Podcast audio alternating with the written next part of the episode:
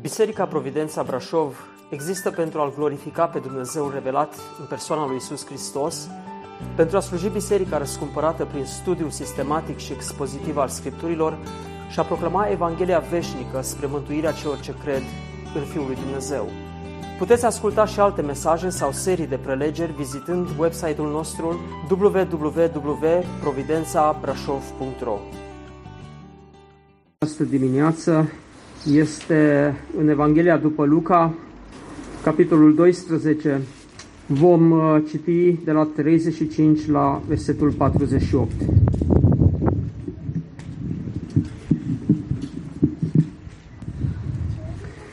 Mișlocul să vă fie încins și făcliile aprinse și să fiți ca niște oameni care așteaptă pe stăpânul lor să se întoarcă de la nuntă ca să-i deschidă îndată când va veni și va bate la ușă. Ferice de robii aceia pe care stăpânul îi va găsi veghind la venirea lui.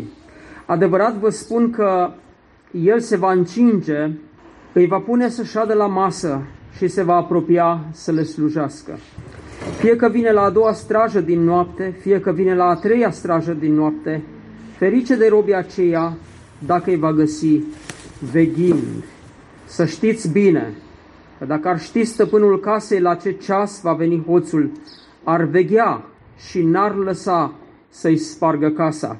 Și voi, dar, fiți gata, căci fiul omului va veni în ceasul în care nu vă gândiți. Doamne, i-a zis Petru, pentru noi spui pilda aceasta sau pentru toți? Și Domnul a zis, cine este ispravnicul credincios și înțelept pe care va pune stăpânul său peste slugile sale, ca să le dea partea lor de hrană la vremea potrivită.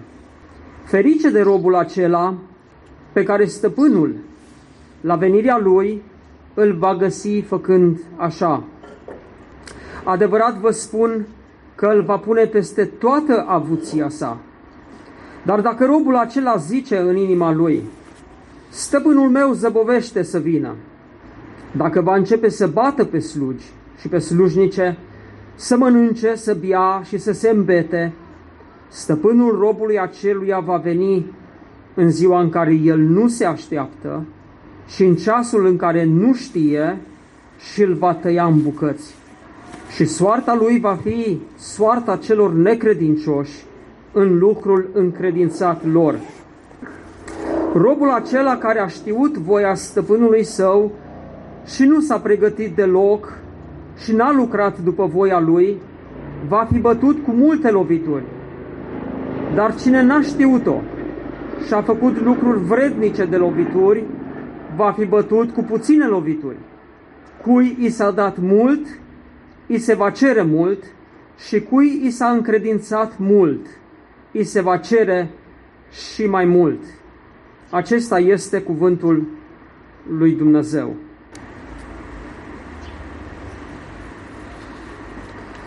Această parte a Scripturii din Luca, capitolul 12, ne aduce în fața unui subiect de importanță capitală. Scriptura vorbește despre a doua venire a Domnului Isus Hristos. Și așa cum pentru noi, cei care credem în Domnul Isus, întruparea Lui este o realitate de importanță foarte mare, Apoi viața și lucrarea Domnului Isus și adevărul pe care l-a predicat, urmate de moartea Lui și învierea Lui glorioasă și completate cu înălțarea Lui la cer, toate acestea fiind repere foarte importante pentru noi, la fel a doua sa venire este un subiect care nu este de mai mică importanță. De aceea cred că noi trebuie să avem înțelepciunea să acordăm atenția cuvenită și acestui subiect și poate să păstrăm o pondere și o proporție potrivită pentru toate subiectele acestea, pentru toate aceste lucruri în care noi credem și pe care noi ne zidim credința noastră. Ce am citit în dimineața aceasta este un răspuns, un răspuns al Mântuitorului la o întrebare. Ne-am uitat uh, în uh, duminicile anterioare și am văzut că Domnul Isus vine cu niște imperative, cu niște porunci foarte importante. Și am văzut că una dintre porunci este păziți-vă de aluatul fariseilor, care este fățărnicia. Apoi Domnul vorbește și spune, păziți-vă de orice fel de lăcomie, de bani, căci viața cuiva nu stă în belșugul avuției lui.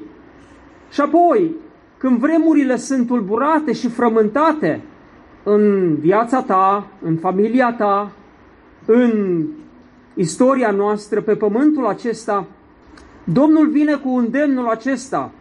Nu vă îngrijorați de nimic. Viața voastră este mai mult decât ceea ce unii cred. Nu vă îngrijorați de nimic. Căutați mai întâi împărăția lui Dumnezeu și neprihănirea lui. Celelalte lucruri vi se vor da pe deasupra. Un alt întreb, nu te teme, turmă mică, că Tatăl vostru vă dă cu plăcere împărăția. Și apoi ne-am uitat duminica, acum două duminici, mijlocul să vă fie încins, făcliile aprinse, fiți gata, și Fiul omului va veni. Și va veni în ceasul în care voi nu vă așteptați. Când nu vă gândiți, atunci va veni. Și atunci Petru, ascultând toate aceste porunci, toate aceste chemări, toate îndemnurile acestea, pare să fie puțin confuz. Doamne, pentru cine sunt aceste porunci, aceste imperative? Pentru lume? Pentru toți? Pentru toată mulțimea care este aici? O mulțime amestecată de oameni credincioși, de oameni necredincioși? Pentru toți sunt aceste porunci, aceste chemări? Și ce am citit acum este un răspuns la această întrebare a lui Petru. Vedeți, dragii mei, erau adevăruri pe care Domnul Isus le predica și pe care ucenicii nu le înțelegeau încă foarte bine. Mă întreb cum uh, înțelegi tu cuvântul lui Dumnezeu. Mă întreb cum uh, receptezi cuvântul lui Dumnezeu. Că știți cum, câteodată când cuvântul este predicat, noi putem să fim ispitiți în mintea și în inima noastră și să zicem, e, cuvântul ăsta e pentru Dorin. Știți, noi știm că Dorin are o luptă a lui și imediat ce se predică cuvântul, mintea se duce că e cuvântul pentru altcineva, nu este pentru noi. Și suntem selectivi adesea. Și poate pe bună dreptate am putea și noi, ca și Petru, să punem întrebarea aceasta cuvântul acesta este pentru mine sau pentru alții? Petru a fost sincer, e adevărat, dar ne arată Scriptura și o anumită, un anumit nivel al imaturității sale. Acum, Domnul Isus obișnuia să răspundă întrebărilor, dar uneori răspundea într-un mod foarte interesant. Am spune atipic, foarte diferit de ce oamenii s-au aștepta.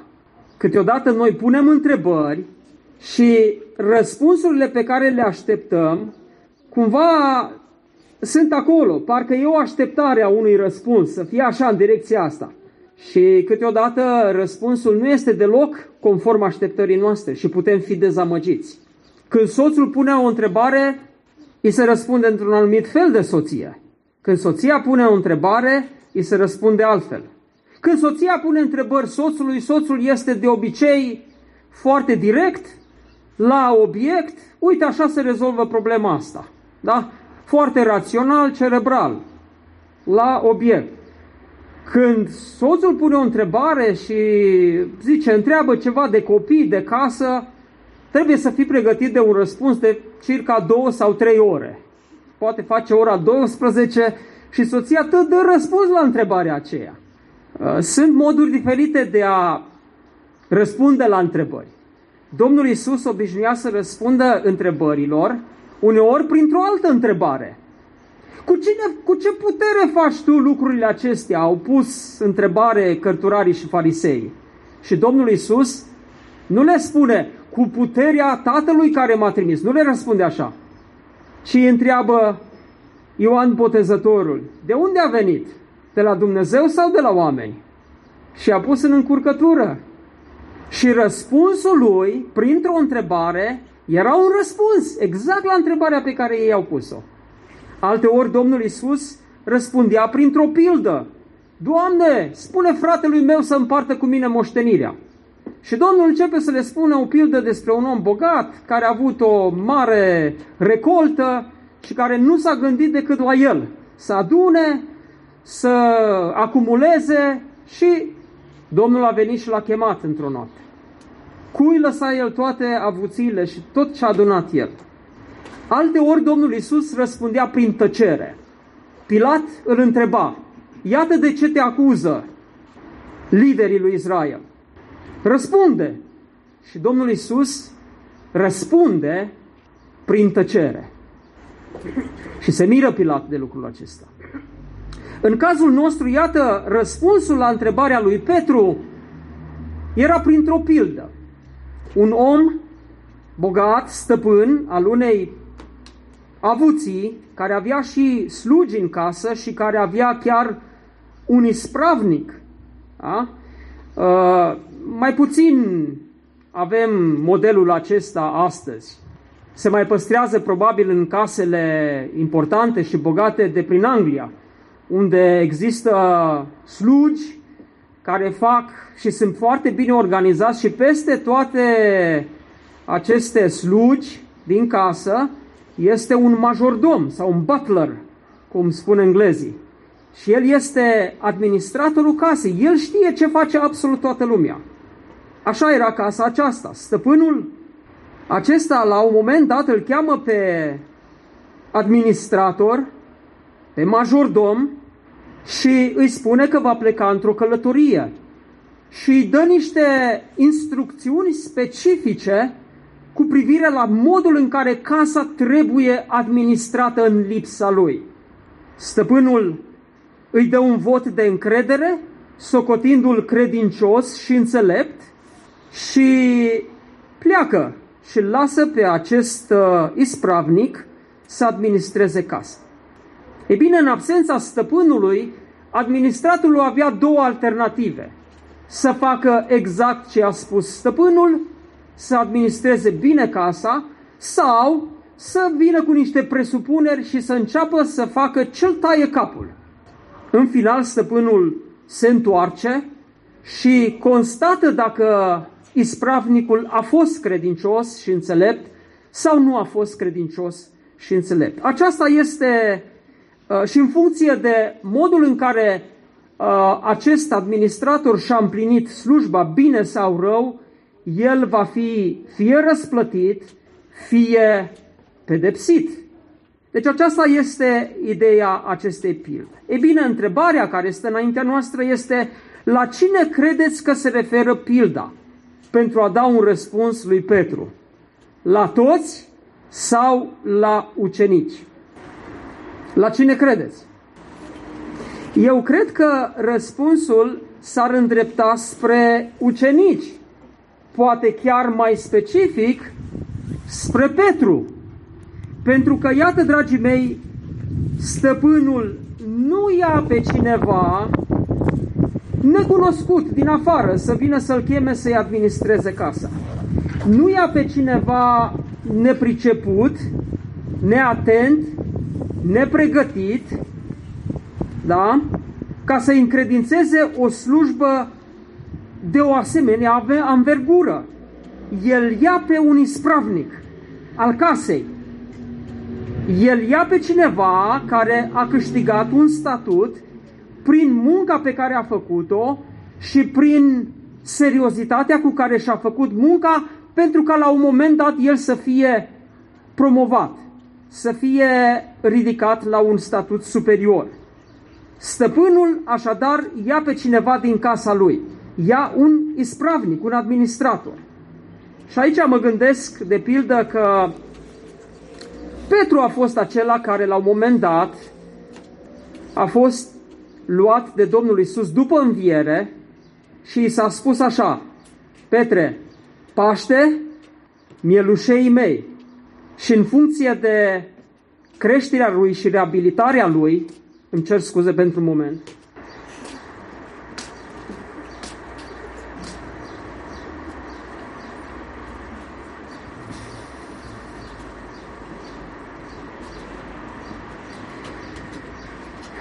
în funcție de declarația lui Petru, așa cum am auzit în psalm, iubesc pe Domnul, el este recuperat, reabilitat și se spune apoi paște oițele mele.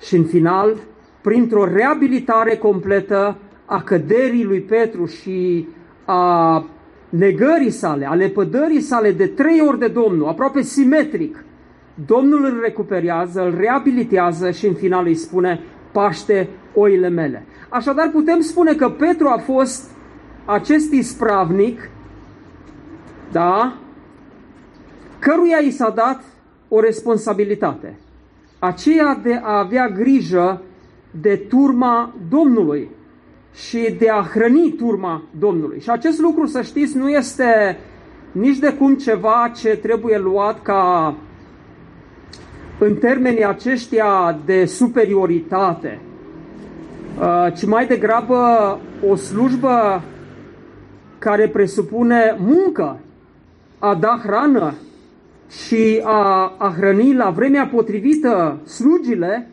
înseamnă că trebuie să faci ceva, da? Eu aș fi preferat să fiu hrănit, să stau la masă și să mi se dea de mâncare. E mai greu să hrănești. Și ca fapt divers, într-o mică paranteză, vă spun că în duminica în care nu predic, mă simt mai relaxat.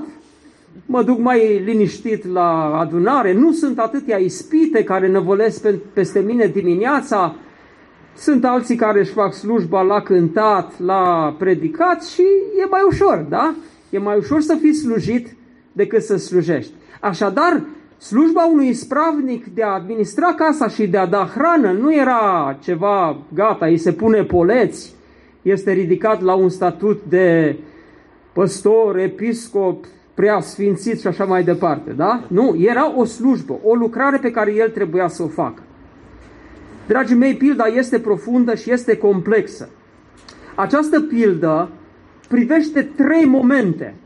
Plecarea stăpânului, întoarcerea stăpânului și ce se întâmplă în intervalul dintre plecarea și întoarcerea lui. Ce se întâmplă în absența stăpânului. Vă propun să ne uităm la aceste trei momente. Astăzi ne vom uita doar la două dintre ele, iar în mesajul următor aș vrea să-mi iau timp să mă refer mai mult la întoarcerea stăpânului, la a doua venire a Domnului Isus, pentru că este un subiect pe care cred că trebuie să-l clarificăm. Plecarea. Plecarea stăpânului. Cu ce asimilăm noi plecarea stăpânului din această pildă? Foarte simplu, cu înălțarea Domnului Isus Hristos la ceruri. Câți dintre voi v-ați adus aminte în data de 28 că aici, în spațiul nostru est-european, sărbătoream înălțarea Domnului. Eu aș fi uitat dacă nu conduceam mașina și ascultam Radio Vocea Evangheliei, care în intervalul respectiv, deși scria pe ecran Radio Vocea Evangheliei, era deja pe postul Ortodoxia Brașovului sau ceva de genul acesta și cineva a salutat Hristos s-a înălțat. Și mă întrebam eu, dar de ce zic așa? Am făcut repede calculul și am zis, a, astăzi este înălțarea. Bun. Noi, evanghelicii, nu avem sărbătoarea aceasta în calendar cu roșu, subliniată, dar a fost bine că mi-am amintit de înălțare ca să știu că duminica viitoare sunt rusalile. Și noi sărbătorim rusalile, așa că, dar, frate, bebe, trebuie să te pregătești cu mesaj de rusalii. M-am speriat duminică dimineața că zic, măi, calculata mi-o bine, ia să socotesc să nu cumva astăzi să trebuiască să predic despre coborârea Duhului Sfânt. Și zic, a, e duminica viitoare. Așadar, Plecarea stăpânului este înălțarea Domnului Isus Hristos la ceruri. Vă invit să ne uităm puțin la fapte, capitolul 1, unde este relatat acest eveniment, nu doar acolo, ci și în alte două locuri din Evanghelie, dar acolo vom descoperi un element foarte important legat de înălțare. Faptele Apostolului, capitolul 1, de la versetul 6. Deci apostolii, pe când erau strânși la oaltă, l-au întrebat, Doamne, în vremea aceasta ai de gând să așezi din nou împărăția lui Israel? El le-a răspuns, Nu este treaba voastră să știți vremurile sau soroacele. Pe acestea Tatăl le-a păstrat sub stăpânirea sa. Și voi veți primi o putere când se va coborâ Duhul Sfânt peste voi și îmi veți fi martori în Ierusalim, în toată Iudeea, în Samaria și până la marginile pământului. După ce a spus aceste lucruri, pe când se uitau ei la el, s-a înălțat la cer și un nor l-a ascuns din ochii lor. Plecarea, plecarea stăpânului. Și cum stăteau ei cu ochii pironiți spre cer, pe când se uitau el, pe când se suia el, iată că li, s-a arătat, li s-au arătat doi bărbați îmbrăca, îmbrăcați în alb. Și au zis, și fiți atenți, vă rog, la elementul pe care îl voi sublinia în citirea Scripturii de aici. Bărbați galileieni, de ce stați și vă uitați spre cer? De ce stați și vă uitați spre cer? Acest Isus care s-a înălțat la cer din mijlocul vostru va veni în același fel cum l-ați văzut mergând la cer. Poate că e bună sublinierea aceea acolo. Când pleacă stăpânul, nu te așezi cu ochii spre cer și stai. Cine își mai aduce aminte de acea veche cântare? Te aștept, Iisuse, privind spre ceruri, să văd dacă nu vii. În orice seară eu te chem iară pentru a mă pregăti. Da? Eu am cântat-o de multe ori, dar pare că e mai... parcă nu-i potrivit așa. În orice seară privesc la cer și stau. Pentru că ce aflăm noi aici acum este că după ce stăpânul pleacă, în a doua fază, în intervalul plecării și întoarcerii sale, în intervalul absenței sale, nu e de stat și de privit spre cer. Este de așteptat, dar este de așteptat în anumite condiții. Și la aceasta ne vom uita în al doilea rând. La perioada absenței, Fac o paranteză aici pentru a nu înțelege greșit că absența este totală, absolută. Scriptura ne spune că Domnul Isus a promis că nu îi va lăsa singuri. Absența lui însemna doar o absență fizică, vizibilă, palpabilă. Da? Absența lui era însoțită de promisiunea prezenței sale în Duhul, prin Duhul lui Hristos care a fost trimis în ziua de Rusalii. Vorbim însă de o absență fizică în care stăpânul nu este în mod fizic. Dar cu, cu, cu, cu toții bine știți că câteodată o absență fizică poate să fie mai desperiat decât prezența. Tot timpul ai sentimentul că cineva te, te privește de undeva. Da? Tot timpul ai sentimentul că e un ochi care se uită la tine. Uh, ne-am uitat nu de mult la părinți care și-au luat copiii mici de un an, doi, trei, i-au pus într-o cameră, le-au pus un bol de ciocolată și le-au spus așa, uite, mami, trebuie să se, mami și tati trebuie să ducă la toaletă. Nu vă atingeți de ciocolată. Nu vă atingeți de ciocolată. Și era realmente hasliu să te uiți cum copilul, în absența fizică a părinților, lupta cu ispita. Să pună mâna și să uita în jur, să vadă dacă nu-i văzut uh, reacția copilului în absența fizică a părinților. La acest lucru a fost supus și spravnicul, la absența fizică, dar și la posibilitatea venirii neașteptate, da? nepregătite, uh, surprinzătoare a stăpânului. De aceea, uh, ispravnicul trebuia să se raporteze la această absență într-un mod prin care el nu putea să fie surprins. Această absență este o provocare, cu adevărat. Și aș vrea să ne uităm în cele ce urmează, cum această absență a stăpânului este o provocare pentru lumea necredincioasă, apoi ne vom uita la cum această absență este o provocare pentru lumea creștină nominală și în final ne vom uita cum această absență este o provocare și pentru noi, creștinii, care îl urmăm și credem în Domnul Isus. Pentru lumea necredincioasă, această absență este de obicei luată ca o dovadă pentru ei că nu există așa ceva.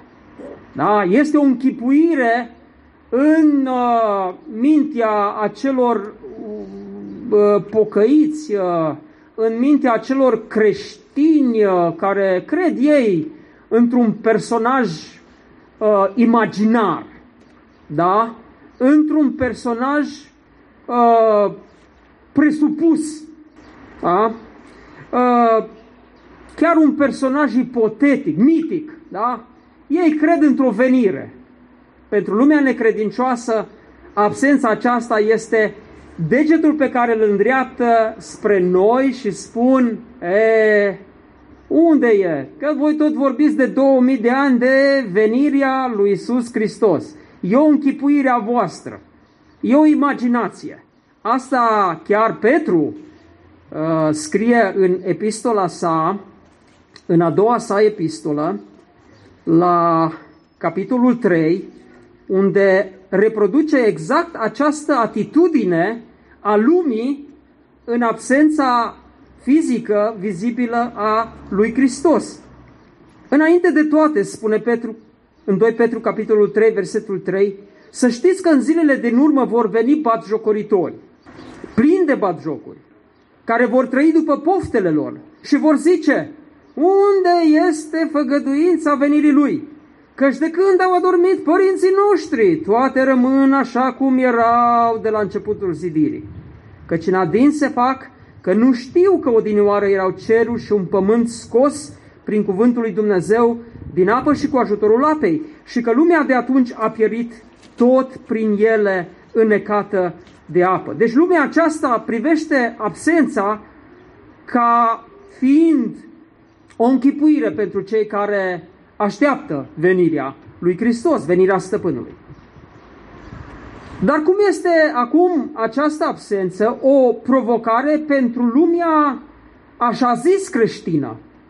Creștinii cu numele, creștinii care fac ei ceva pe linia aceasta a credinței, dar nu este o credință reală, autentică. Mie mi s-a întâmplat de multe ori să merg în evangelizare, să vorbesc cu oamenii și să le pun întrebarea aceasta. Credeți că Isus Hristos se va întoarce a doua oară? A, nu există așa ceva, nu. Credeți că veți învia din morți? Nu, no, niciodată. Da, sunteți creștini? Sigur că da, sunt creștin. deci e creștin, dar creștin cu numele. Unii le zic acestora creștini firești. Uh, nu prea se potrivește. Creștinul e creștin, omul firesc e om firesc. Nu poți zice creștin firesc. Cum nu poți zice căsătorit, necăsătorit. Da? Este o contradicție în termeni. Da? Nu, nu merge. Ori ești, ori nu ești. Așadar, ăștia sunt creștini cu numele. Creștini de formă. Și pentru lumea aceasta, absența stăpânului, pentru această categorie, absența stăpânului, știți ce este? Prilejul de a face ceea ce sunt ei cu adevărat. Da? Prilejul de, a, de a-și da în viliag esența lor nu ceea ce ei pretind că sunt. Vă invit pentru aceasta să citim ce spune Petru în 2 Timotei, capitolul 3, de la versetul 1.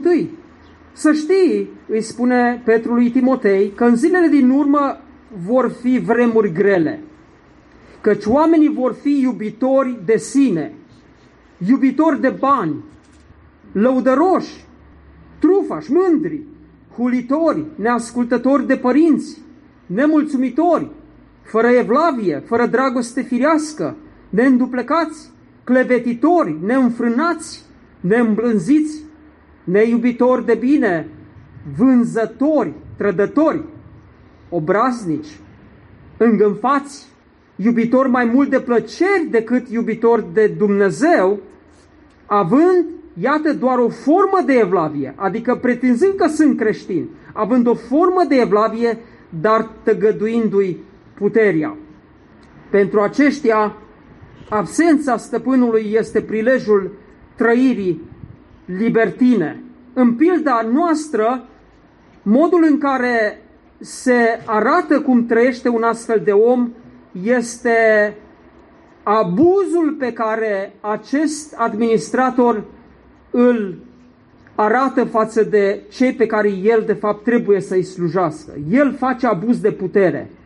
El își face de cap în casa stăpânului, pretinzând că el este stăpânul casei acum. Îmi aduc aminte când am citit o carte a unui romancier, mare romancier, Dostoevski, în care el imaginează a doua venire a lui Hristos, undeva în zilele Inchiziției. Da? Iisus se arăta undeva în Sevilla, vine și în mod ciudat este arestat de marele închizitor și când este interogat, marele închizitor îi pune întrebarea, de ce ai venit? Când ai plecat, toată puterea ne-ai dat-o nouă. De ce ai venit acum să ne strici nouă afacerile? Trebuie să stai acolo. Când vei veni, nu, nu ne tulbura acum, puterea este a noastră. Da? Și deseori au făcut acești oameni imprudența de a lua acest titlu înlocuitor de Vicarius Christi, adică de înlocuitor al lui Hristos, în termenii puterii și a manifestării puterii. Dragii mei, un ispravnic nu este unul care își arogă puterea, crezând că el are acum dreptul de a-și manifesta puterea aceasta în mod necontrolat, de a fi unul care să facă abuz de această putere spirituală în casa lui Dumnezeu. Nu, nu, nu. Aceștia sunt mai degrabă creștini cu numele, episcopi cu numele, papi cu numele, pastori cu numele, care fac abuz de putere în casa lui Dumnezeu. Pilda aceasta pare să aibă o aplicație sau o aplicabilitate particulară și mă refer în mod special la slujba pe care slujitorii lui Dumnezeu au primit-o. Ce li s-a încredințat lor ca fiind oameni ai lui Dumnezeu. Există pericolul acesta, așa cum am văzut, ca oameni care au fost chemați și puși de Dumnezeu într-o slujbă să facă abuz de putere. De aceea, chiar Petru, din nou, face referință la acest lucru în întâia sa epistolă, în ultimul capitol, unde vorbește slujitorilor despre felul în care ei trebuie să slujească turma. 1 Petru, capitolul 5.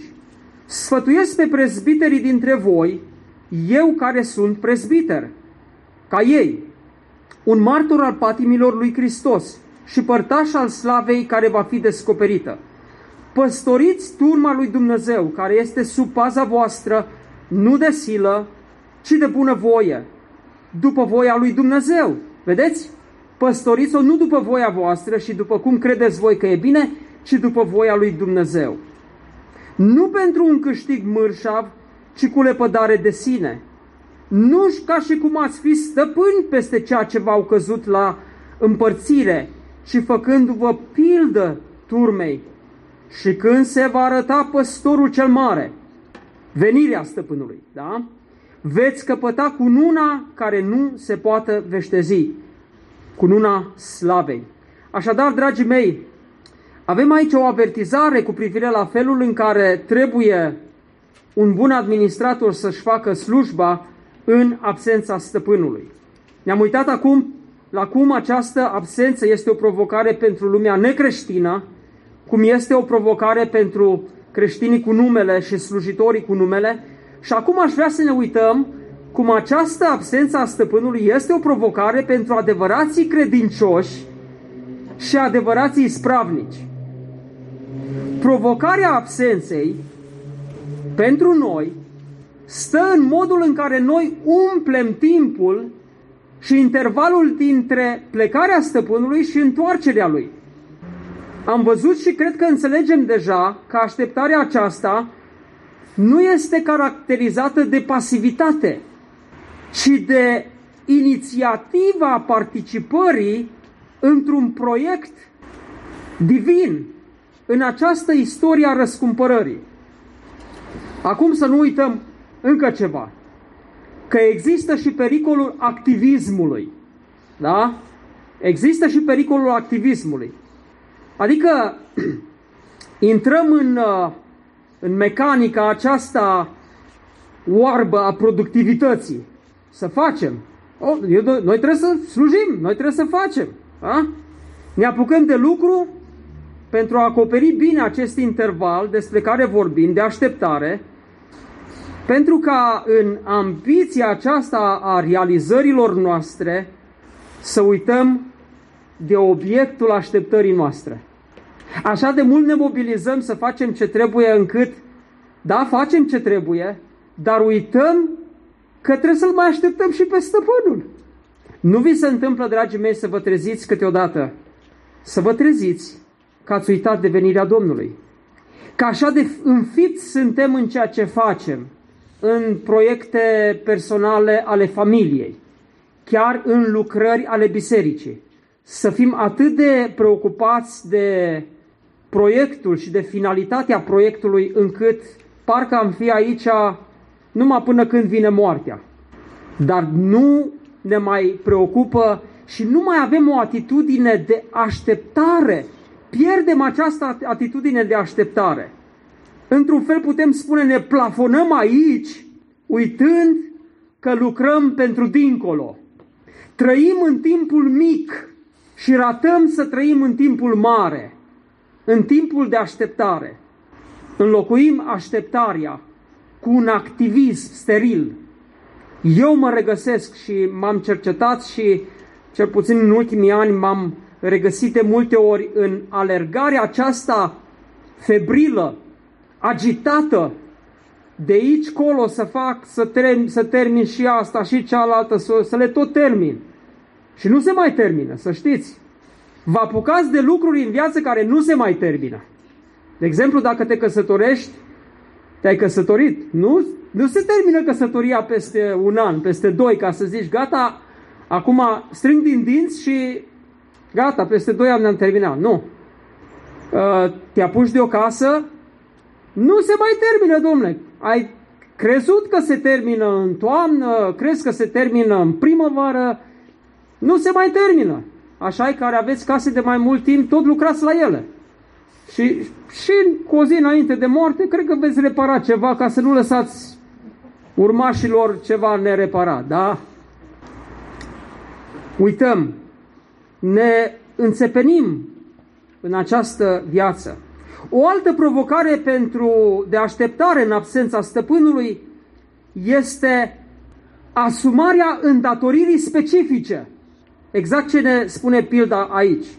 Am stabilit așadar că intervalul pentru așteptare nu tolerează pasivitate, abuz față de semeni, nepăsare, necredință.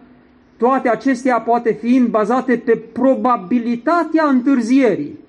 Da, poate nu vine Domnul în timpul vieții mele, așa că pot face asta și asta și asta, poate pentru generația copiilor sau a nepoților sau mai încolo. Nu. Deci e clar, nu trebuie să ne raportăm așa în timpul acesta al așteptării.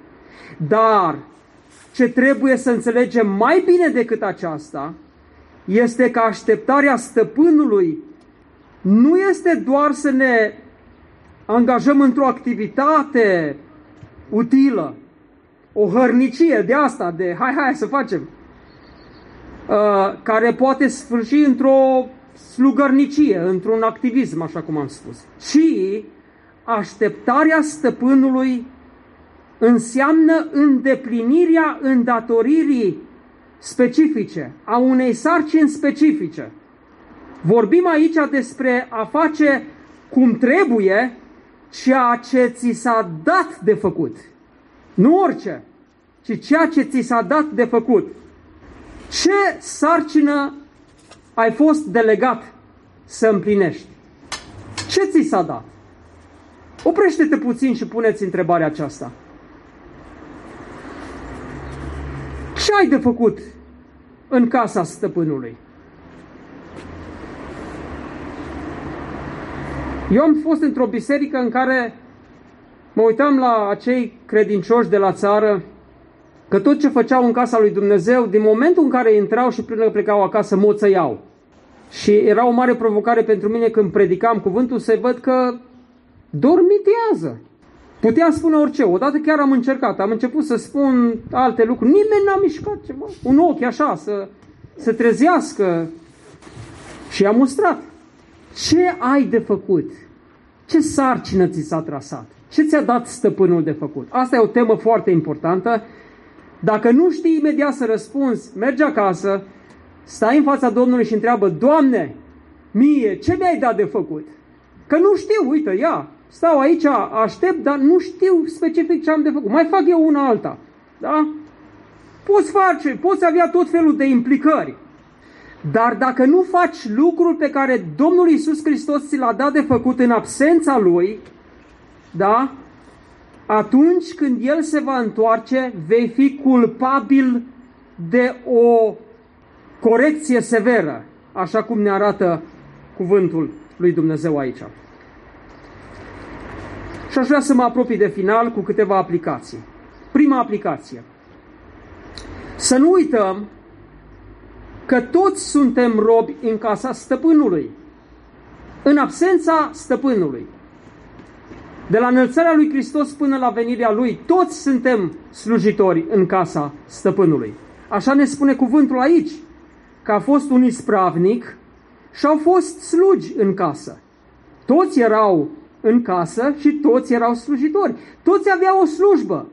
Unii aveau o slujbă de a face curățenie, alții de a da mâncare la animale, de a face curățe, de a face, știu eu, ceva până vine stăpânul și unul care administra casa și hrănea pe aceștia. Toți erau slujitori în casa stăpânului. Toți trebuie să fim robi pregătiți care își așteaptă stăpânul să vină.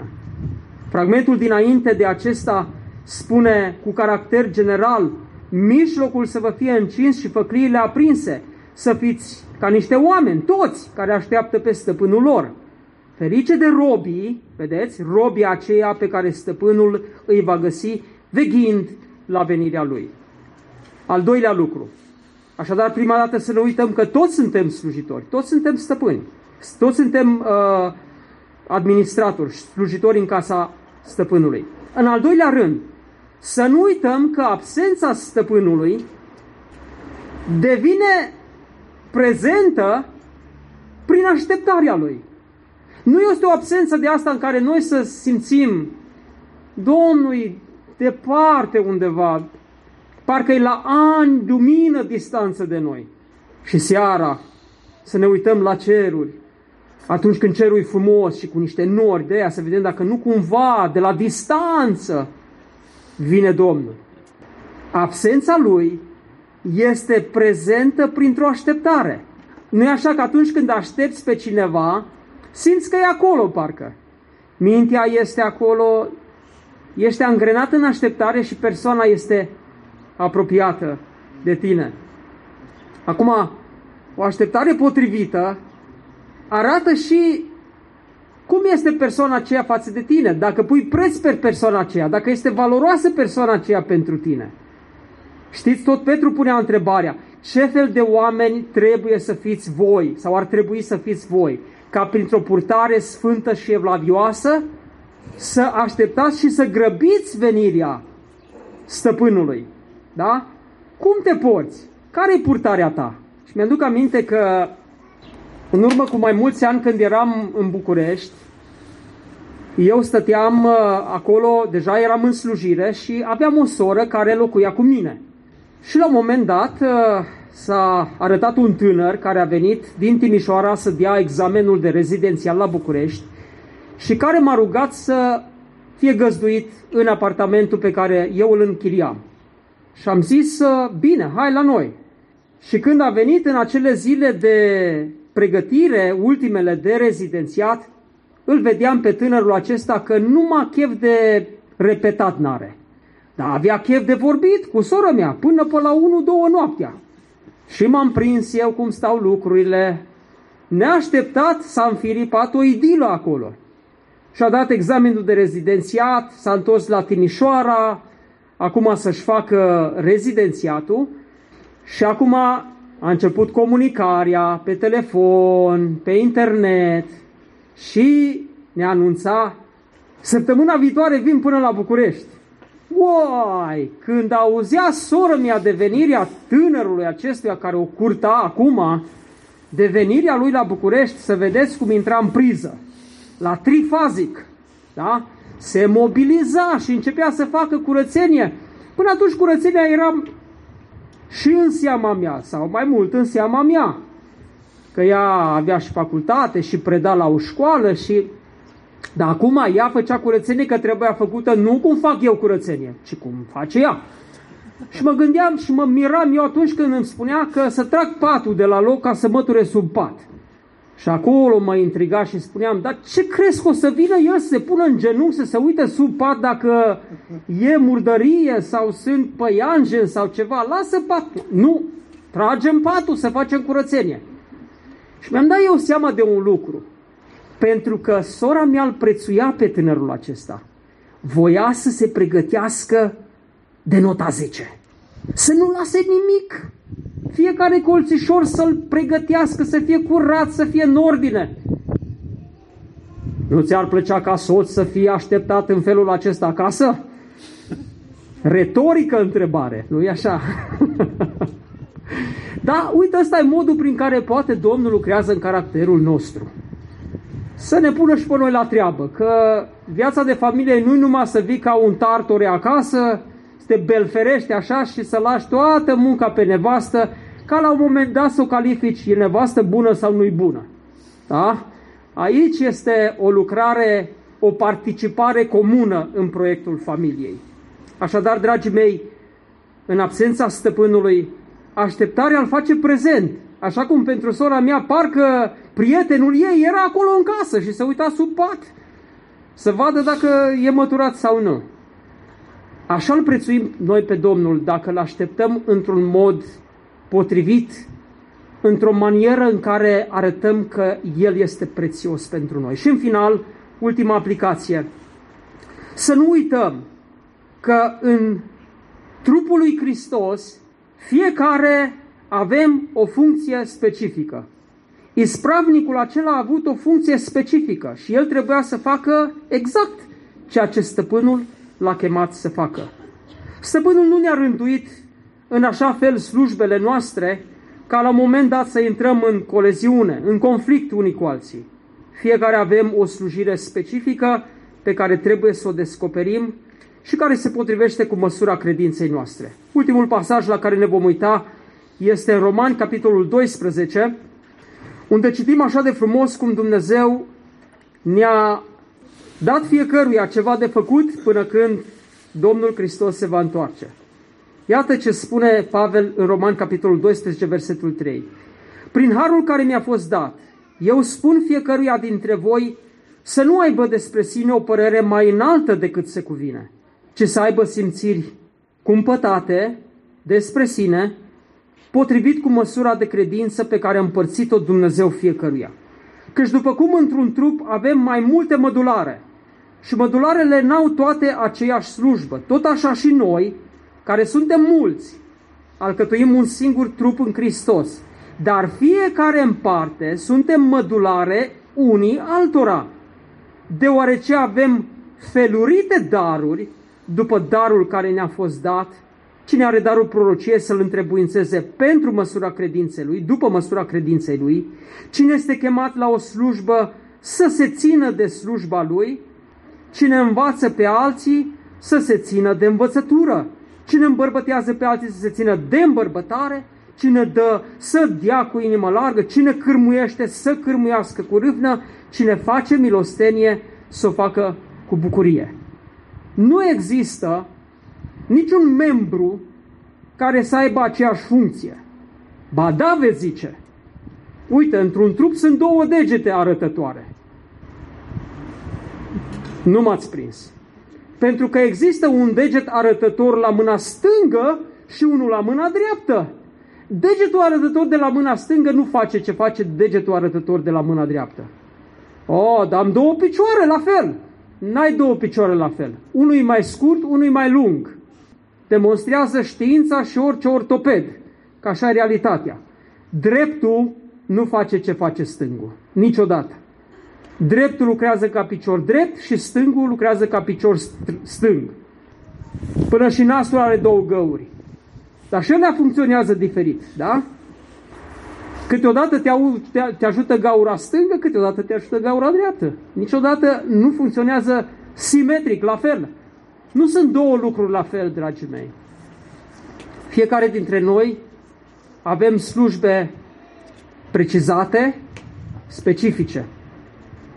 Și Domnul să ne ajute să fim slujitori și spravnici, credincioși și înțelepți în casa stăpânului, care știm ce avem de făcut și care nu facem alte lucruri care nu suntem chemați să le facem, ci le facem pe cele care stăpânul ni le-a dat în absența lui și în prezența lui, care este făcută actuală prin așteptarea noastră. Domnul să ne binecuvânteze pe toți în această așteptare și printr-o participare și o implicare în casa lui Dumnezeu. De aceea, de duminica viitoare, cred că nu vor mai fi frământări legate de cine pune scaunele, de cine pune aparatura de amplificare, pentru că toată lumea va ști că trebuie să facă ceea ce au fost chemați să facă. Și dacă nu vom face ce suntem chemați, când va fi stăpânul, ne va tăia în bucăți. Wow! Cum vine lucrul acesta, frate? Cum ne va tăia stăpânul în bucăți? Data viitoare vom afla ce înseamnă că stăpânul va fi nemulțumit de slujirea unor ispravnici și a unui slujitori și cum va administra această colecție severă. Până atunci, să ne ajută Domnul să ne descoperim funcția și să facem treabă în casa stăpânului. Amin. Amin.